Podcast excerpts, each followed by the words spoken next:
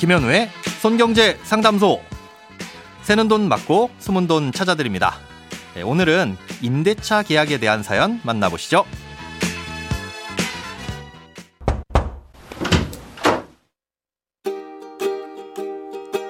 2020년 10월쯤 1년 만기 월세 계약을 한 후 지금까지 묵시적 갱신 상태인데 최근 임대인이 갑자기 사망하셔서 상속 절차를 진행 중이니 4월부터 월세를 본인 통장으로 보내달라고 따님에게 연락이 왔습니다. 그래서 전 특약의 임대인 사망으로 인해 계좌가 변경되고 이 계약은 연장된 계약이라는 특약을 넣어서 직접 계약서를 주고받자고 이야기했고 따님은 부동산에 알아보겠다고 이야기된 상태입니다. 그런데 혹시 바뀐 임대인이 월세나 보증금 인상을 원하면 계약갱신 청구권의 기간이 어떻게 계산되는 건지 궁금합니다. 최초 계약서엔 1년이라고 썼지만 월세는 2년을 보장받을 수 있으니까 계약갱신 청구권을 쓰면 2년을 추가로 살 수 있는 걸까요? 아니면 계약갱신 청구권을 사용해도 계약서에 명시된 기간인 1년만 연장되는 걸까요? 상속 절차에 시간이 걸린다면 이번 달 월세는 그냥 입금해야 할 것 같은데 제가 챙겨서 확인해야 할 부분이 있을지 궁금합니다. 어, 통상 전세나 월세의 계약 기간은 2년으로 하는 게 일반적인데요. 경우에 따라서는 2년 미만의 짧은 기간으로 계약을 하기도 하죠. 그런데 주택임대차보호법에서는 이렇게 계약 기간을 2년 미만으로 정하거나 별도로 기간을 정하지 않고 계약을 하더라도 그 계약 기간을 2년으로 본다고 돼 있습니다. 다만 세입자가 계약서대로 2년 미만의 기간을 주장하고 나가겠다고 하면 그걸 인정한다고 정해놓고도 있고요. 쉽게 말해서 2년 미만으로 쓰는 계약서는 세입자가 유리한 쪽으로 해석하면 된다. 이렇게 보시면 됩니다. 네, 그런데 묵시적 계약 갱신이라는 게 있습니다. 음, 계약 기간이 끝나기 6개월 전부터 한 달 전까지의 기간 동안 집주인이 세입자에게 뭐 나가달라거나 아니면 계약 내용을 변경하자고 말하지 않으면 그 전 계약과 동일한 조건으로 자동 연장된다는 건데요.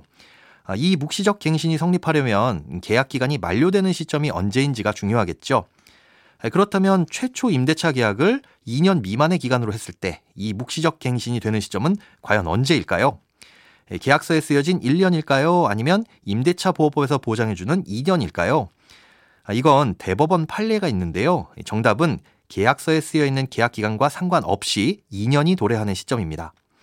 사연자님의 경우 2020년 10월에 1년짜리 월세 계약을 체결했지만 묵시적 갱신으로 계약이 연장된 시점은 1년 뒤가 아닌 2022년 10월인 거죠. 예, 그리고 묵시적 갱신 시에는 직전 계약과 동일한 조건으로 연장이 된다고 했는데요. 직전 계약서에 1년으로 적혀 있지만 이건 계약서상의 내용일 뿐 실제 계약 기간은 2년으로 보고 2년 단위로 연장이 되는 겁니다. 네, 그러니 현재 사연자님은 2024년 10월까지는 묵시적 갱신으로 계약이 연장된 상태로 거주하시는 거고요. 네, 그럼 이번에 집주인이 바뀌었는데 이 바뀐 계좌로 월세를 입금할 때 계약서를 다시 쓰거나 혹은 고쳐야 되느냐? 네, 집주인이 실제로 바뀐 것이 사실이라면 뭐 딱히 그러실 필요까지는 없습니다. 그러니 이번에 확인해 보실 건 등기부 등본상 집주인이 실제로 바뀌었는지 정도만 살펴보시면 되겠습니다.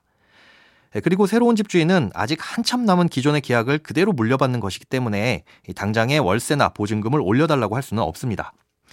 묵시적 갱신으로 연장된 계약 기간이 만료되는 시점은 내년 10월이니까 1호부터 6개월 전인 4월 정도는 돼야 집주인은 계약 내용의 변경을 요구할 수 있는데요.